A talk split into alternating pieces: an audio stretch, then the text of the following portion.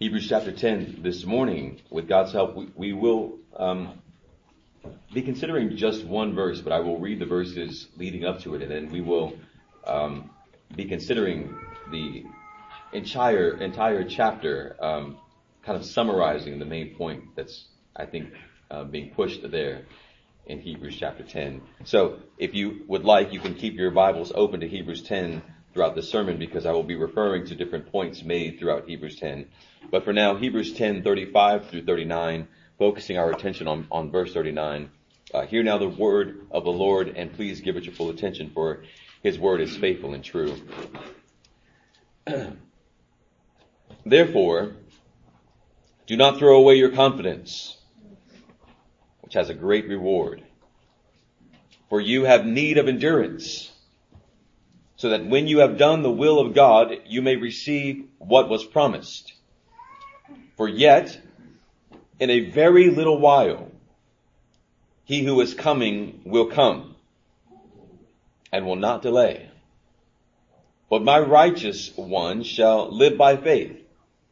And if he shrinks back, my soul has no pleasure in him. But we are not of those who shrink back to destruction, but of those who live, who have faith to the preserving of the soul. May God add a blessing to the reading of his word. Now to the preaching of his word, let us pray. Uh, gracious Father, Son, and Spirit, be with us now. Lord, as we are admonished in your word and admonished now, Lord, through you as you preach to us, not to shrink back and to be encouraged as we, Lord, are reminded with a sweet reminder that we are not of those who shrink back to destruction.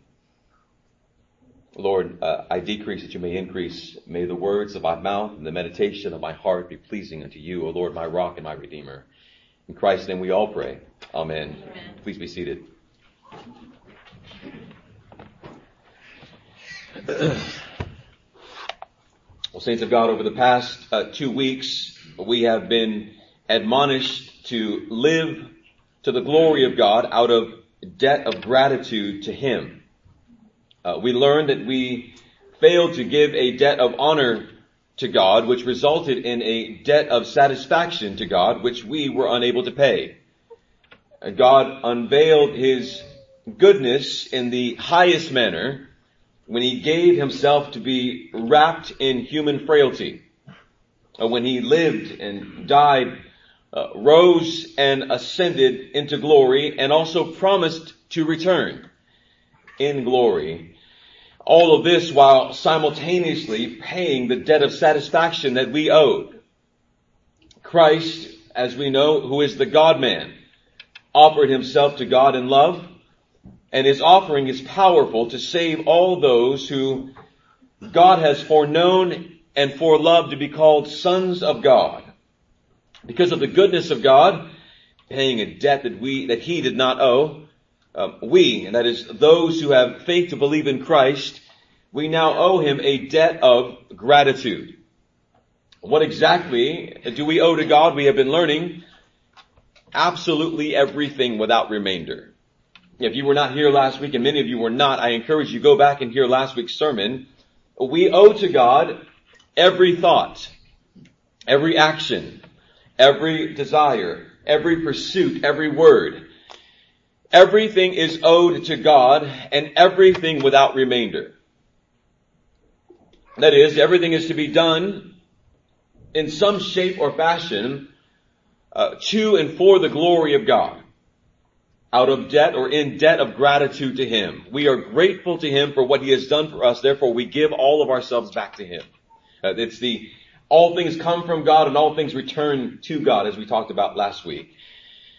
The life lived to the glory of God, as we learned, is first lived inwardly. That is, inwardly, our, our minds and our hearts offered to God. Our minds and hearts are to be lived reverently before God, um, contemplated before God, and prayerful to God. Saints, since last week, I, I would like to ask you, have you been more inwardly reverent toward God this past week? have you been submitting your mind, those thoughts, your heart, the, the emotions and the things that you desire, have you been submitting those things, those things that nobody sees, have you been submitting those things to God, laying them, as it were, on, on His altar and saying, God, search me? Have you lived your inner life with a holy fear of God who knows and sees all? Have you this past week marveled at the goodness of God and His Word? Have you been, um, have you been contemplating God? Have you sat down, read His Word, have you, after reading His Word, thought long and hard about His Word? After reading His Word, have you, have you thought about the fact that His Word is eternal and it's everlasting, it's unchanging? Have you been prayerful this week? Uh, this is the inner life. Have you spent time adoring God? N- not petitioning Him first, but just adoring Him first. Have you spent time in the presence of God praying to Him, um, thanking Him for as many things as you can thank Him for? Have you been interceding for others? Have you been presenting your own petitions to God? This is the inward life. This is the life that, that we live um, to the glory of God first inwardly. Before it's ever lived outwardly, it's lived inwardly. Saints, we owe our inner lives to God. We owe a life inwardly, a, a life of mind and heart to God that is lived to the glory of God out of gratitude to Him. We owe that to Him. It, has been changed, hasn't it? Our minds have been changed. Our hearts have been changed. And they've not just been changed for you to be a better person. They've been changed for you first to offer them to God, back to Him. To Him who has changed them, now you give them back to Him. We owe absolutely everything to God without remainder. The inner life, we learn, then pours out into the outer life. Uh, that which you are, that which is in the soul pours out into the, to the hands and feet, to the body. The life lived before the face of God is evidenced by, here's a few synonyms, spiritual fruit, godliness, um, Christ likeness, virtues. All of these work to describe what the outer life looks like, or at least the word that describes the outer life, right? It is a life of virtue that first begins with us to God and then, and then us to man. First you to God and then you to man. The Christ life like life is first lived before God and then it reaches to those who are closest to us. It pours out and, and then as it pours out, it is, it is touching those who are closest to us. Uh, be it your spouse, be it your children, be it your roommates, be it your neighbor, and the like. The, the life that is lived to the glory of God lives justly man to man. That is, it's a life that seeks to do good to others. And also does not withhold your goods from others. Do you have goods within you? Let them come out. and if you have them and keeping them to yourselves, then you're not being just to your neighbor. That means you're not being good to them.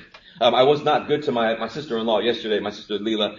Uh, I, I, saw her, she's laughing now. I saw her on Auburn, I pulled up in front of the traffic just to scare her. She did not see me, and I waited and then honked at her and scared the, the, the donuts and all that stuff that we were all getting uh, out of her. And she texted me and said, you scared me. I was not being good to her at that moment, right? I, I was being good to myself. I was enjoying myself. Saints, when you have a good to give to someone and you withhold it from them, you're not being just to them. You're not doing this. You're not, you're not taking what has been given to you, goodness, and then sharing it with others, goodness. If you have received goodness and then you're keeping it to yourself and not sharing it with others, you're not displaying the inner life. That is, that God lives in you. If God lives in you, He who has not withhold, withheld goodness from you then it pours out into you that you do not withhold goodness from others. What we are saying, do unto others as you would have them do unto yourself. It's, it's, it's, it's a, it's a more deeper way of saying the most basic thing. Love others if you have been loved. Love with the love that you have been given. It is evaluating what might, this showing good to others, being just, it is evaluating what might bless others and not withholding that blessing from them, even if, even at the cost of your own convenience. Have you ever gotten a call and you, you know you should, You know it's the right thing to do. It's just inconvenient. I don't want to get out of bed. My children, especially my little one, right, that little girl, uh, she does not hesitate to inconvenience me. I will sit down, just eat, and say, Dad, can I eat? You ever get that? You, they have just eaten, and you feel you just ate um, 15 minutes ago. All of your food is prepared. You're sitting down. It's hot. I like to eat my food steaming hot, like it burns my mouth kind of hot. Um, and as soon as uh, all the steam is, is there and I'm about to eat, my daughter will come and, Dad, can I eat something? And I'm like, sure, sure. Even when it inconveniences you to give goods to others, it is, it is, it is incumbent upon you who have been shown goods to give of yourselves even when it's inconvenient. Even the most basic inconvenience. Here's a basic one, a smile.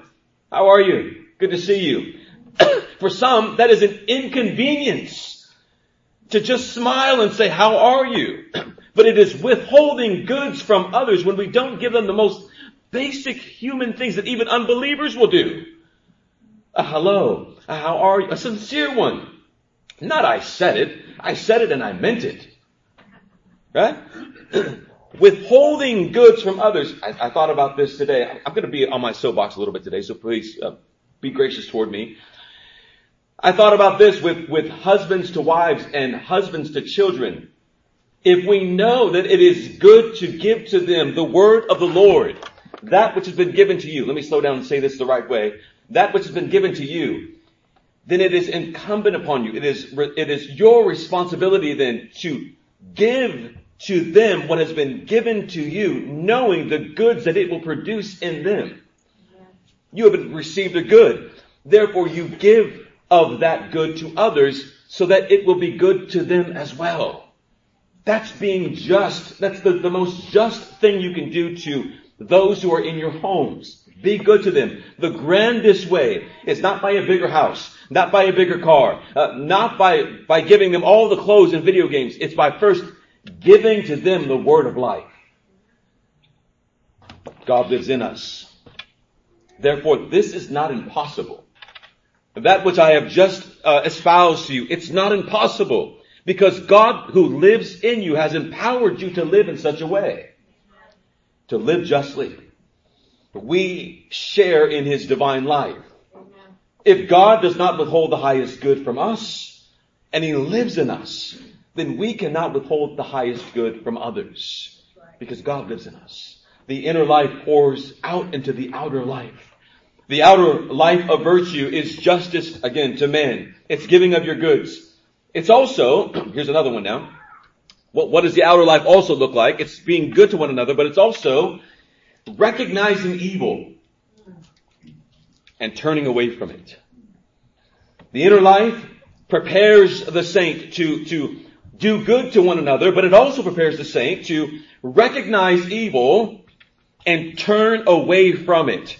To call it out and to turn away from it.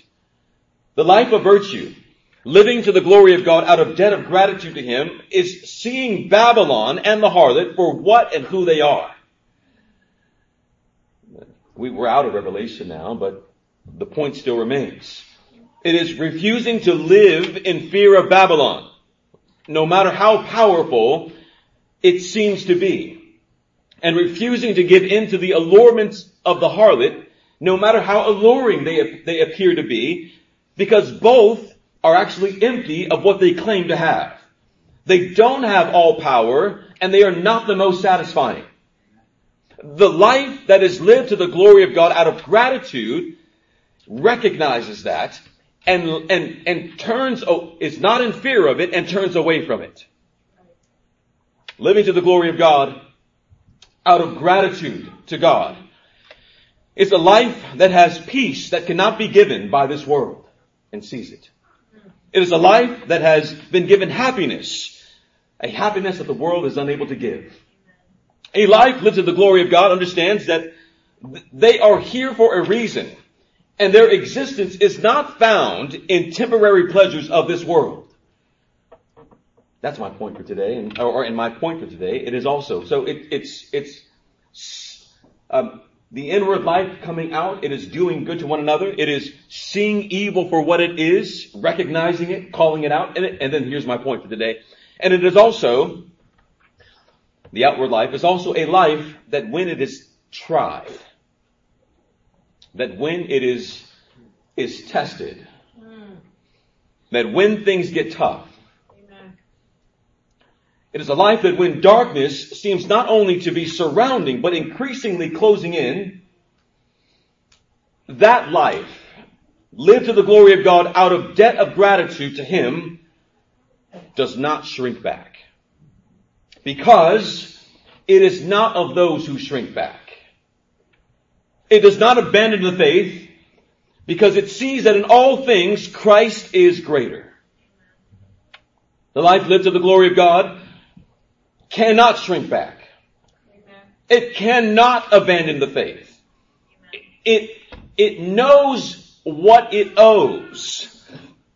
And no amount of suffering could ever convince that believer to abandon Christ. I owe him too much. They will not shrink back. Because they are not of those who shrink back. Sermon title, we are not of those who shrink back. And I'm going to say that they throughout this sermon, and I hope that the they is you. I hope that when I say they, you are saying, yeah, that's me. We are not of those who shrink back. Even in suffering, hmm. we proclaim Christ is greater. He's even greater than my suffering. It is one of the driving points of this chapter that is proclaimed at the end of this chapter, which we read, just read, verse 39, but we are not of those who shrink back to destruction, but of those who have faith to the preserving of the soul. We are not of those who shrink back. This verse is a kind of culmination of the entire chapter, which really leads into chapter 11, that, that um, hall of fame of faith, those who have, who stood uh, in faith. Go home and read that later. We are not of those who shrink back, and it's kind of being proclaimed leading up to this chap, to this verse. But there are other hints throughout the chapter that, that give us reasons why and, and also kind of the context of maybe what was happening there to the Hebrews. Hebrews 10:25. You know the verse well. Not forsaking our own assembling together as is the habit of some. You know the verse do not forsake is a powerful phrase. I, I, think we often read it and we go, okay, just don't avoid coming to church. It's so much more than that. It is do not abandon. It is do not desert. It is do not turn away from the gathering of the saints or, verse 39, do not shrink back. Evidently, there were some in the church that were shrinking back or abandoning the faith. Uh, if the analogy that we often use in this church is one of taking each other's hand and walking together, watch this, forsaking is an intentional act of unlovingly pulling one's hand away and then walking in the other direction. Abandoning is, shrinking back is, as you are holding hands with those whom you have, that you have promised to walk with, it is an intentional, unloving act. I say intentional, and it's unloving. I'll get to that in a moment. Of pulling your hand away. And as you are walking in one direction, turning around and going the opposite direction. It's, in, it's intentional, meaning there's some thought behind it. It doesn't just happen. There's some brooding over whether or not you should do this, and the brooding eventually is resulting in, I actually don't want to walk with them anymore. Watch this though. One has to choose not to love the person that they are walking with in order to detach the hand and say, enough and go in another direction. It is an intentional act of unlovingly detaching one's hand, turning around, watch this, and not looking back. Have you ever, have you ever, have you ever had somebody walk away from you? You're walking together and they, they are so upset with you that they just walk away from you. does that ever happen? It is one of the most helpless feelings one can know. Especially if you don't go after them. You're standing there, they're walking the other direction. And, and you're left there saying to yourself, and maybe to them silently, maybe even loudly, you left me. You, you actually left me. Well, the writer to the Hebrews is saying that there are some who have developed in that church, have developed the intentional, unloving habit of pulling their hands away and walking in the other direction. Now, before we begin to think of people who have left us or this church, like I was doing when I was preparing the sermon, let us pause our hurt feelings, my hurt feelings, and, and, and let them be rightly ordered, which is this. Because the persons who have intentionally unlovingly detached their hands have not detached their hands first from us, from Christ. As I was preparing the sermon, I, could, I, I started to make a list in my mind of all, yes, you, you, you left me and you left. They first left Christ. Not me. Not even you. They first left Christ. Not even this church. Not, not even that. Walk, watch this walking away from Christ and not turning back. Not, not going to another church, walking away from Christ and not turning back to Him. They have abandoned Him, whom they once regarded as greater than all. They've not turned away from Him. We're hurt, we miss Him. They turned away from Christ. They've turned away from the one whom they owe all things, even their very existence. They have not esteemed him as more infinitely or most infinitely valuable over all things. Because turning away from him is turning to something else that they deemed in this act as being more valuable, more desirable, even more powerful than him.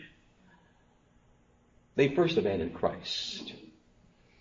Now before we walk any further, let's briefly answer the question that, that I assume some might be asking.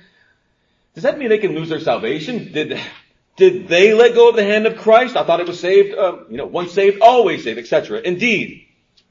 For those who are in Christ, they shall never be lost. For those who are in the hand of God, you shall never, shall never be removed.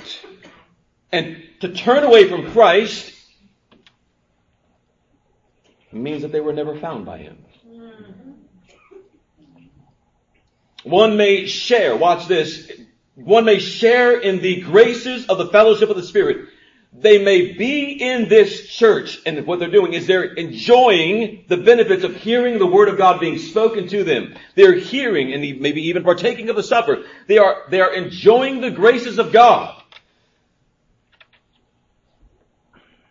And it is all an external act. Appearing to be one of the lost sheep who were found, but inwardly, they are just chaff that will be burned away in the end. It's possible to be here and not really belong. It's possible for for uh, for the the feast to be the fellowship to be taking place, and for the master to say to to one whom he does not recognize, "Who are you, and how did you get in here?" And then to have the, the, the angels, as it were, say, uh, say to them, he say to them, uh, escort this person out, please. It's possible to be here and not belong. Remember the parable of the sower. Only those who have been granted new life in the good soil shall produce true fruit. And so their desertion, their abandoning Christ, their, their shrinking back was a type of being exposed as chaff hiding among the wheat. the Lord will always expose and then separate the two. They, they, they, will last, but they will not last always. But we are not of those who shrink back. But we are not of those who shrink back. Why are you still here, saints of God? Why is it that you are not counted among those who have shrank back? Is it because it is because you have been given grace and you have been empowered to cooperate with that grace to see your new, with your new sight to see the greater path. Amen. and to walk with Christ along that greater path. We are not of those who shrink back because we believe that Christ is greater. Greater than anything that is saying, turn this way, come back this way. Uh, what about that way? No, I'm walking with Christ and, and He will not let go of me and I will not let go of Him because nothing is greater.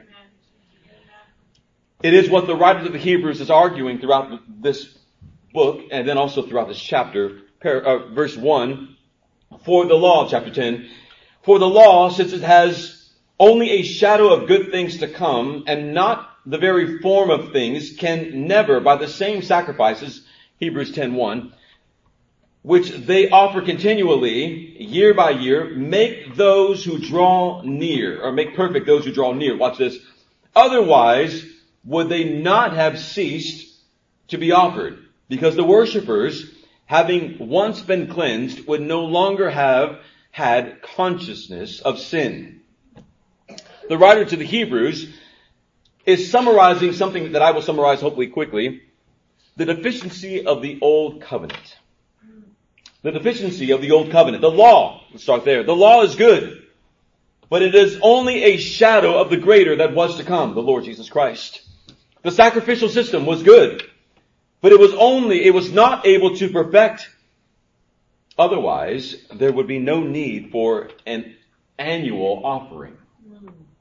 The priests, they had a holy work, but the priests who offered sacrifices on behalf of the people were also in need of a sacrifice for themselves.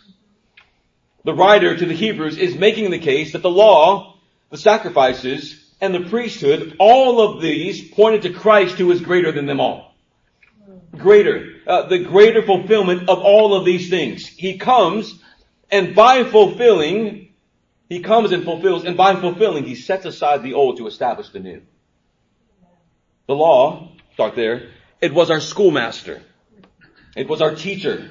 It, was meant to teach us that we are deficient, that, that, that we are lacking, that, that we are incapable of upholding the righteous requirements of the law. The law reveals that our inner life and our outer life are corrupted by sin. That in order for man to meet the demands of the law, to give to God the debt of satisfaction that is owed to him, a resource outside of man must be provided.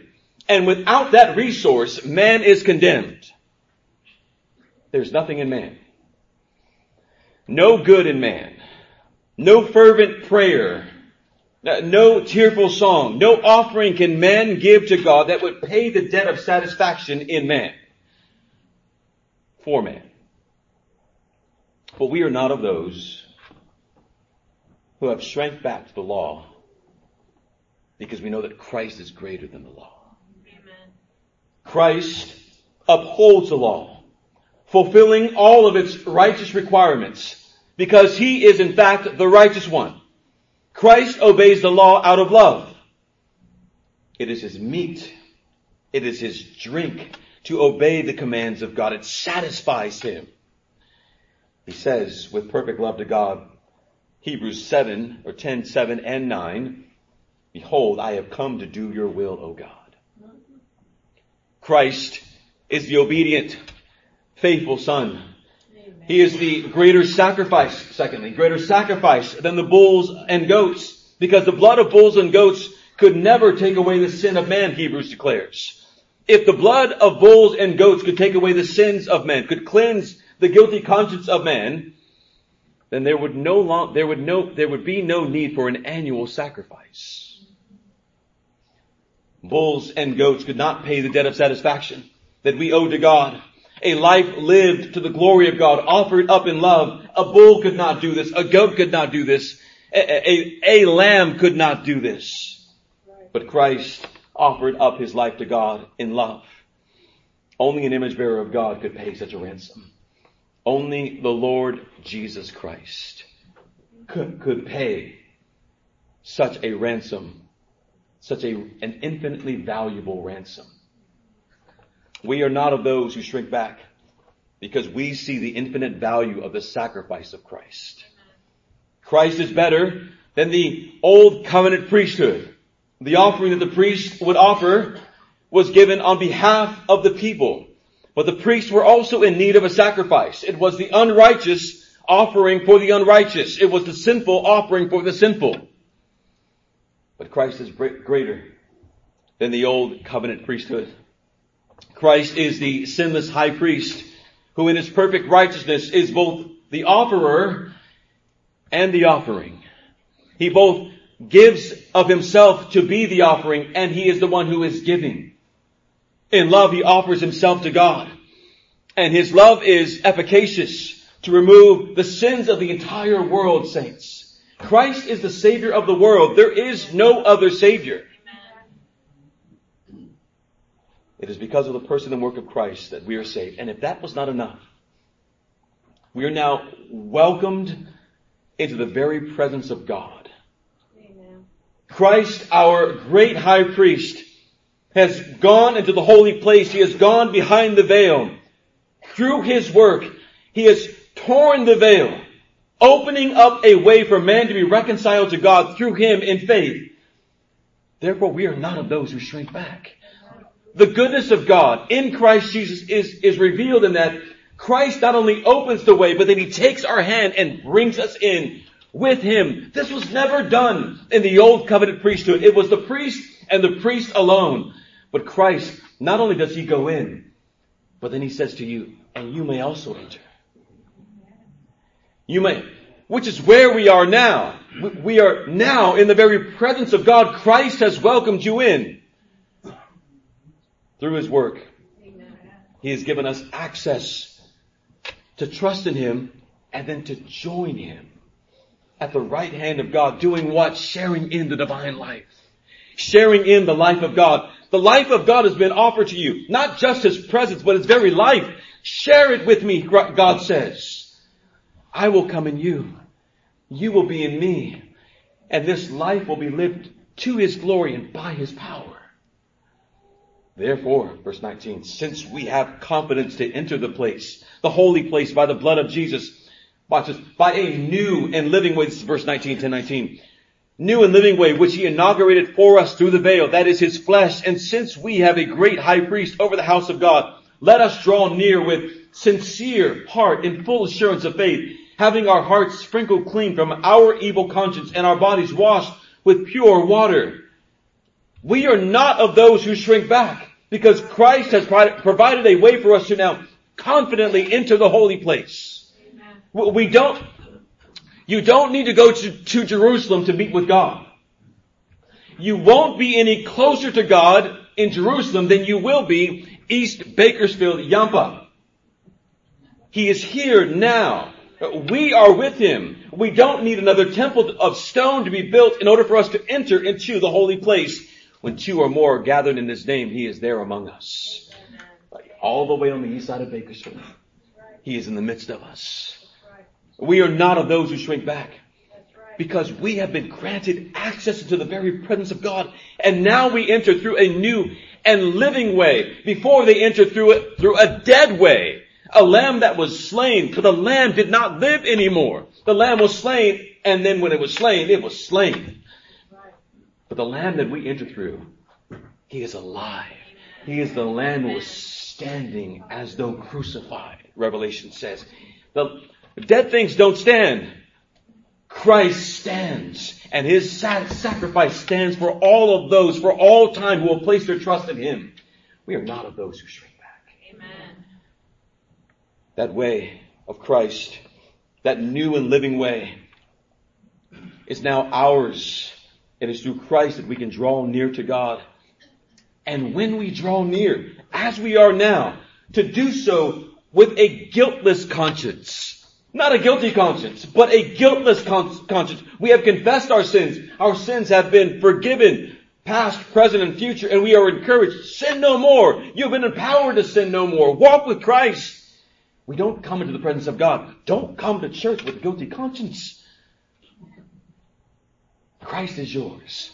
Christ belongs to you. His life is yours. All sin is under the blood of Jesus Christ. You, you don't need to come into His presence guilty. Instead, come with confidence.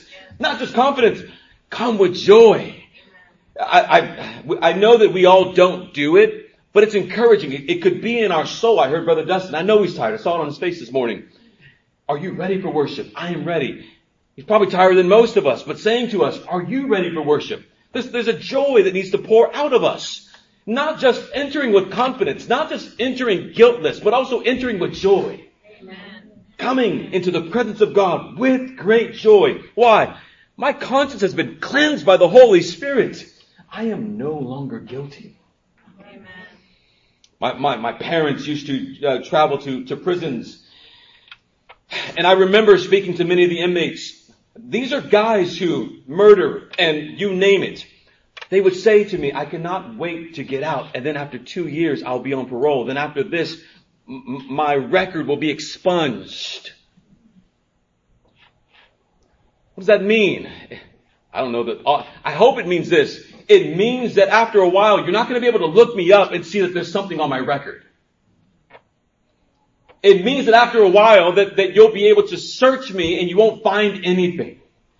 They just wanted a clean slate. Saints of God, you've been given a clean conscience by the Holy Spirit. Amen. No one can go to David or to go to Anthony or to go to Javier and say, uh, let me bring up my, your, your list of sins. No, they have all been wiped away by the blood of the Lamb who covers our sin and cleanses our conscience. Praise be to God. Therefore, we are not of those who shrink back. Amen. Here's what the writer is doing. He's bringing all of these goods, all of these wondrous truths, all of these things that, that should make us go, that's great. That's great. That's even wonderful. Oh, I love that. So then don't abandon the faith. Turn away to what? Which is where, verse 23, so then let us hold fast to the confession of our hope. Let us hold fast to the confession of our hope without wavering. For he who promised is faithful. It's all good. It's all not for naught. It's going to be. You will be rewarded in the, and you already are. Because of all that has been said, and I'm just tipping the ice, hold on. Because of all that has been said, hold on. All of these things are wonderfully true. And because they are, we are commanded, not encouraged, commanded, cling to Christ. Cling on to Him. Do not let go. Even when things are hard. Especially when things are hard. Hold fast. It's a principle, but it's also a decision. It's a decision of the will. The will that has been empowered to know. And it's rooted and grounded in love. I know, and what I know I love, and therefore I will not let go. You've been ever been tempted to let go? You ever been tempted to go, I'm just, I'm just not going to go anymore. I'm just not going to church. Let, let me say this. Um, I'll get to that. It's a determination of the will not to be moved because of the love of God that's been poured out in our hearts. Hold fast. It's to be devoted. It's to be anchored. It's to be unyielding. It's to be uncompromising in your faith. And then he adds, and don't waver in that. Don't be unstable. Let go and grab onto what? It's like hanging from a tree, right? You're, you're holding on to the, the very, uh, uh, an oak tree. It's, it's, it's strong branch and you're looking down and you go, oh, there's a twig. I think I'll, I think I'll, I think I'll grab onto that instead. There's a leaf. Let go of this and then hang on to what? Hold fast to Him. But, but I love this. The writer is not denying difficulty. He's not denying that life gets hard sometimes. Now get back to it. Have you ever felt like saying, I'm done? There are seasons, aren't there? Thank God they don't last like Bakersfield summer seasons. That's right. That never seem to end. But there are some that last long. Yeah. That make us, that tempt us, that try us in our faith and, and oftentimes cause us at least saying with our mouths sometimes, I think it's hard. I, I know I shouldn't be, but I think I'm done. No, I'm not done. What am I saying? There are seasons when our resolve is challenged, isn't there? Listen, it's okay to acknowledge that. It's okay to acknowledge. In fact, all throughout the scriptures, we have examples of those who are tested and who, who go through seasons of trial. And they're honest about their seasons of trial. They're honest about this is a hard time in my life. They don't smile while they are crying and go, nothing's wrong. Everything's fine. That's fake. Even our Lord said, my soul is in, my soul is in anguish to the point of death. Yes. Have you ever been anguished in your soul? Well, I have. I've had dark nights. And times when you can only tell God what you're feeling. Yes. Oh, you can, because only God knows. And only God can understand how you're feeling. But there are also times when we must remember that we have been, we have not just been given a divine life to share with God, but we have also been given a life to share with one another. Yes. Along with the life that we have in God, God has provided for us his church. That can help us to grow and be comforted in seasons of testing and trial. So then let us consider how to stimulate one another to love and good deeds. Amen.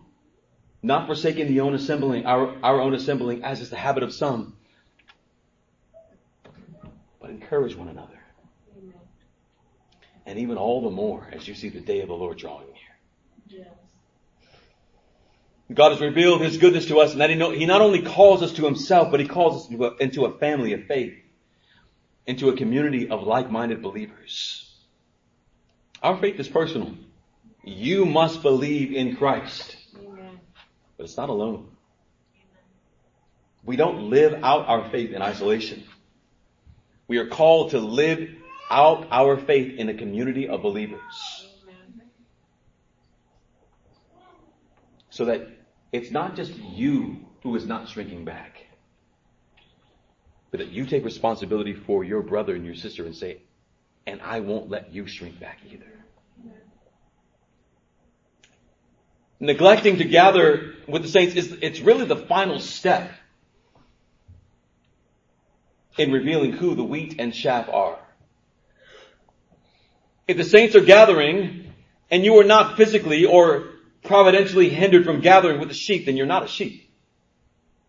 But there are things leading up to that. There's a, there's a neglecting of the inner life. And the neglect of the inner life is because you don't have an inner life.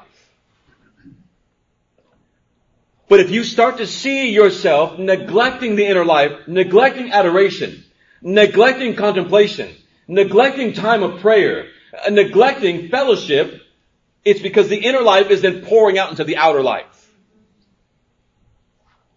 And the end result is abandoning the meeting of the saints. Now, the meeting of the saints is to do what? Why do we gather? To meet with God. We have gathered to meet with God. We've not gathered to meet with each other first. We've gathered to meet with God first. So it's not they've stopped meeting with you, they stopped meeting with Him. Regardless of what they think activities should be in the church. I wish this activity was here and I wish this activity was then go to another church. But if you just stop going to church altogether, then you've abandoned not us, you've abandoned Him.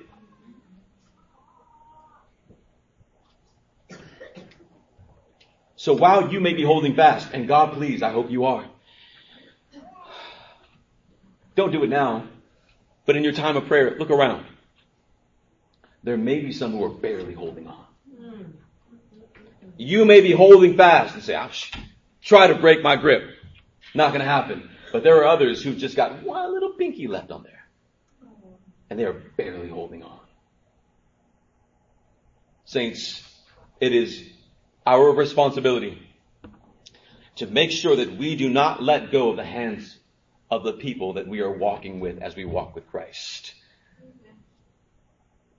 The writer says, let us consider how to stimulate one another to love and good deeds. Energize, motivate your brother and sister to hold fast and to continue to hold fast to Christ. We must not allow ourselves to be consumed with ourselves and, and, and unconcerned about those who are in this family of faith. You wouldn't do that to your own brother or sister. You wouldn't do that to your own child. You, you wouldn't just completely ignore them without going at least a week or two without saying, how are you doing? Are you okay? Can I do anything for you? Well, if you wouldn't do it in your own home, then don't do it in the house of God. How are you doing? And don't let, let us, let, let our pride not rise up when we go, everything's good. When it's not. We are commanded not to be consumed with ourselves because it's not the way of Christ. Christ was not consumed with himself. He came not to be served, but to serve and to give his life as a ransom for many. Christ shows us the better way. The primary way we abandon Christ and His church is by forsaking the gathering of the saints. Because we gather to worship God. But we are not of those who shrink back. We will not abandon Christ nor His church. We must ask God to give us grace to obey the command to encourage one another to live a life of virtue inwardly, yes, and outwardly. It's not just a command to meet. It's a warning, saints. Amen. It's a warning against shrinking back. It's a warning against shrinking back from the faith and forfeiting all of the benefits that we just spoke about. Christ is greater. The writer says if we go on sinning willfully after receiving the knowledge of the truth, if after being here and then you leave this and then go back to sin, then there no longer remains a sacrifice for sins.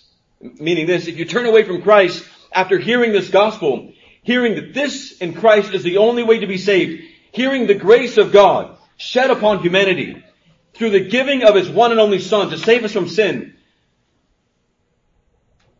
and then turn away from that. Mm.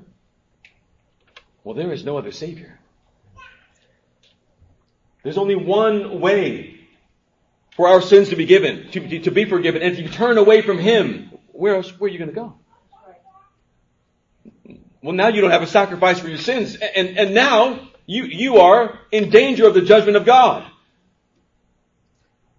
What's the point? It's a terrifying thing to fall into the hands of the living God, he says in verse 31. You want to go out there on your own apart from Christ? You're going to be safe out there in, in, in his judgment? It is a terrifying thing to fall into the hands of God. You don't know what you're saying. I randomly watched a, a YouTube video yesterday. An atheist, an unbeliever, a man who was heading toward the, the hands of the living God in judgment, Bill Maher, was speaking to another man who says, I believe in Jesus now. I just read the case for Christ. I believe the historicity of Christ. I believe the archaeology of Christ. I believe that he lived and died and rose. And Bill Maher just begins to, to ridicule him Oh, that's foolishness. Oh, that's ridiculous. Oh, Matthew was not even a, he was not even a companion of Christ. Neither was, neither was Luke and neither was John. These came a hundred years later. Ah, you can believe that, but that's ridiculous. Just don't push that on me. It is a terrifying thing to fall into the hands of God. Bill Maher, where is your sacrifice for sins? Who will cover your sins? Not you, sir. Not you, sir. One man said, I would rather tinker with an atomic bomb than fall into the, into the judgment and displeasure of God. I'd rather play with an atomic bomb. But we are not of those who shrink back. Right. We are not of those who go on willfully sinning after receiving the knowledge of the truth. We can't leave Christ. We say along with Peter, where else can I go? Amen. You alone have the words of life. We are not of those who shrink back. The author commands, stir one another up, and then watch what he does, and then he stirs us up. He says in verse 32, remember, remember, remember. He's talking to people who are experiencing difficulty, and he says to those who are experiencing trial, remember, remember the former days? After you were first enlightened, remember when you were first saved?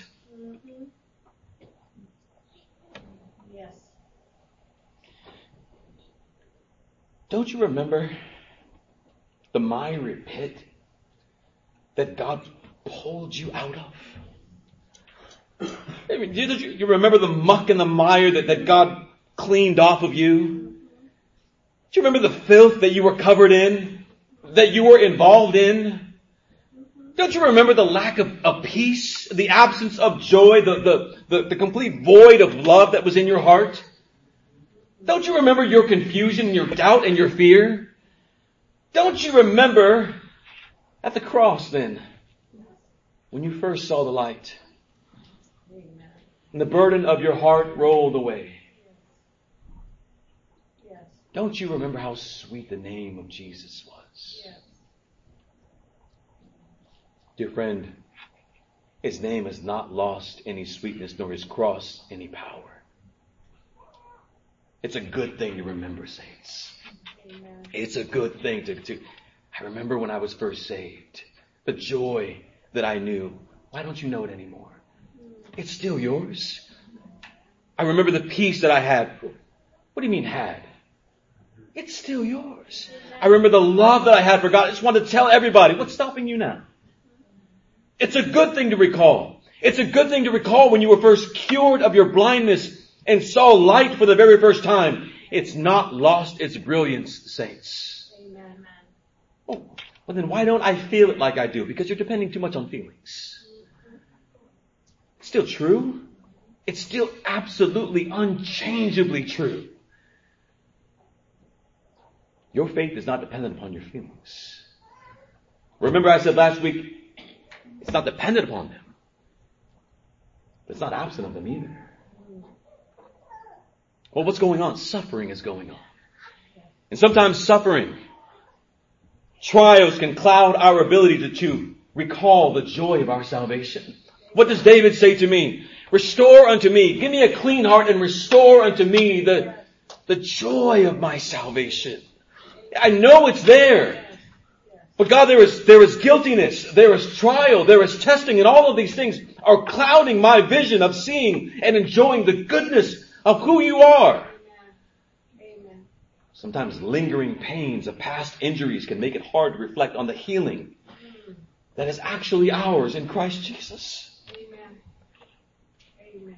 But the writer encourages you and me and the Hebrew, uh, Hebrew hearers, remember, yes. reflect, don't forget. Yes. It's still true. And then here's what he says. Remember when you were first saved. And we might go, yeah, I remember it, it, it was beautiful, but then life got hard. And here's what the, here, here's what the writer of the Hebrews says, verse 32, but you endured.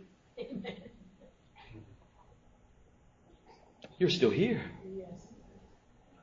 You need to look at yourself in the mirror once, once upon, once in a while and look at yourself and go, I'm, I'm still here.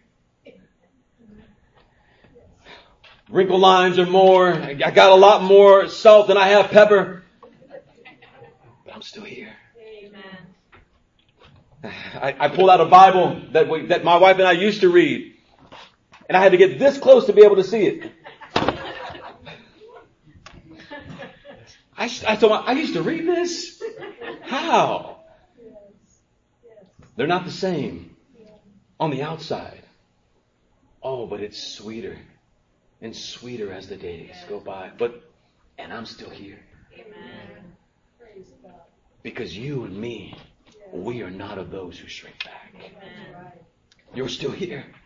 Life ebbs and flows with difficulty, but you're still here. Sometimes days are darker than others, but you're still here. Sometimes the rainbow is not out all the time. It's, it's dark clouds, but you're still here. Not only are you experiencing trial, but you experience opposition. Not everybody is as rosy as those who are in this church. There are times when you dread going somewhere because you're going to see them there. And you know that when you go, you will be opposed. But guess what? You show up and you go, I'm still here. Amen. You get out the car, walking up, open the door, there they are, you say, Yeah, here I am. Amen. I'm still here. Amen. I am not going nowhere. The writer says, You were made spectacles. You were reproached. You experienced tribulations. And also, if it wasn't you, you shared with those who were experiencing it. You've been through some hard times. You showed sympathy for prisoners. You accepted joyfully the seizure of your property. Take it all. It doesn't matter. It all belongs to God anyways. Because you know you've got a better possession. Verse 34, and a lasting. So don't throw away your confidence. There's a great reward in the end. It's already yours. 35. Don't throw it away. Don't throw it away. Please. It's valuable. And, and, and the end, it's going to be even greater than what you know now. Don't throw it away. Don't shrink back. But we are not of those who shrink back. Amen. Amen. Don't forsake Christ. We are not of those who forsake Christ. Amen. Don't abandon the faith. We are not of those who abandon the faith. Don't let go of his hand. We are not of those who let go of his hand. He who promises faithful. The writer says in verse 36, you need endurance. What is that? Keep going. Press on. Every time you go, I'm still here, the, the, the enemy might say, but will you be here tomorrow? And you need to say to him, indeed. Oh, that, that may be too sophisticated. You bet your bottom dollar. you better believe it. Amen. I don't believe you. Watch me. Mm-hmm. Because greater is he who lives in me yes. than anyone and anything who lives in this world. Yes. Be long suffering. Endure, endure, endure, endure, endure. Press on, press on, press on. Keep going. Keep going. Keep yes. going. Amen. May God grant you grace to be long suffering. Yes. And remember, you're not suffering for nothing. Amen. You're sharing in the life of God. When you've done the will of God, when it's all done, you're going to receive what was promised to you, which is when Hebrews 11 comes in. Abel kept going. Didn't see it here, but got it there. Noah kept going, didn't see it here, but got it there. Abraham kept going, didn't see it here, but got it there. You might not see it here. And I won't, I, am not going to quote uh, the, the unbeliever. But we as a people will get to the promised land. That's not from MLK. That's from the Lord Jesus Christ. You, you will, you will get there. There was a land that Abraham saw. Not built by, by the hands of men, but built by God. He's looking unto a greater land, Hebrews, something. We're going there. We're going there. That's not MLK, that's the Word of God. Amen. Don't be shocked. I said the unbeliever MLK. Yes, I did. We will get there. We will get there. Endure. Press on. For in a little while, he who is coming will come and will not delay. But my righteous one shall live by faith, and if he shrinks back, my soul has no pleasure in him. But we are not of those who shrink back. But those who uh, have faith to the persevering of our soul. There may be some who shrink back, but not us. Amen.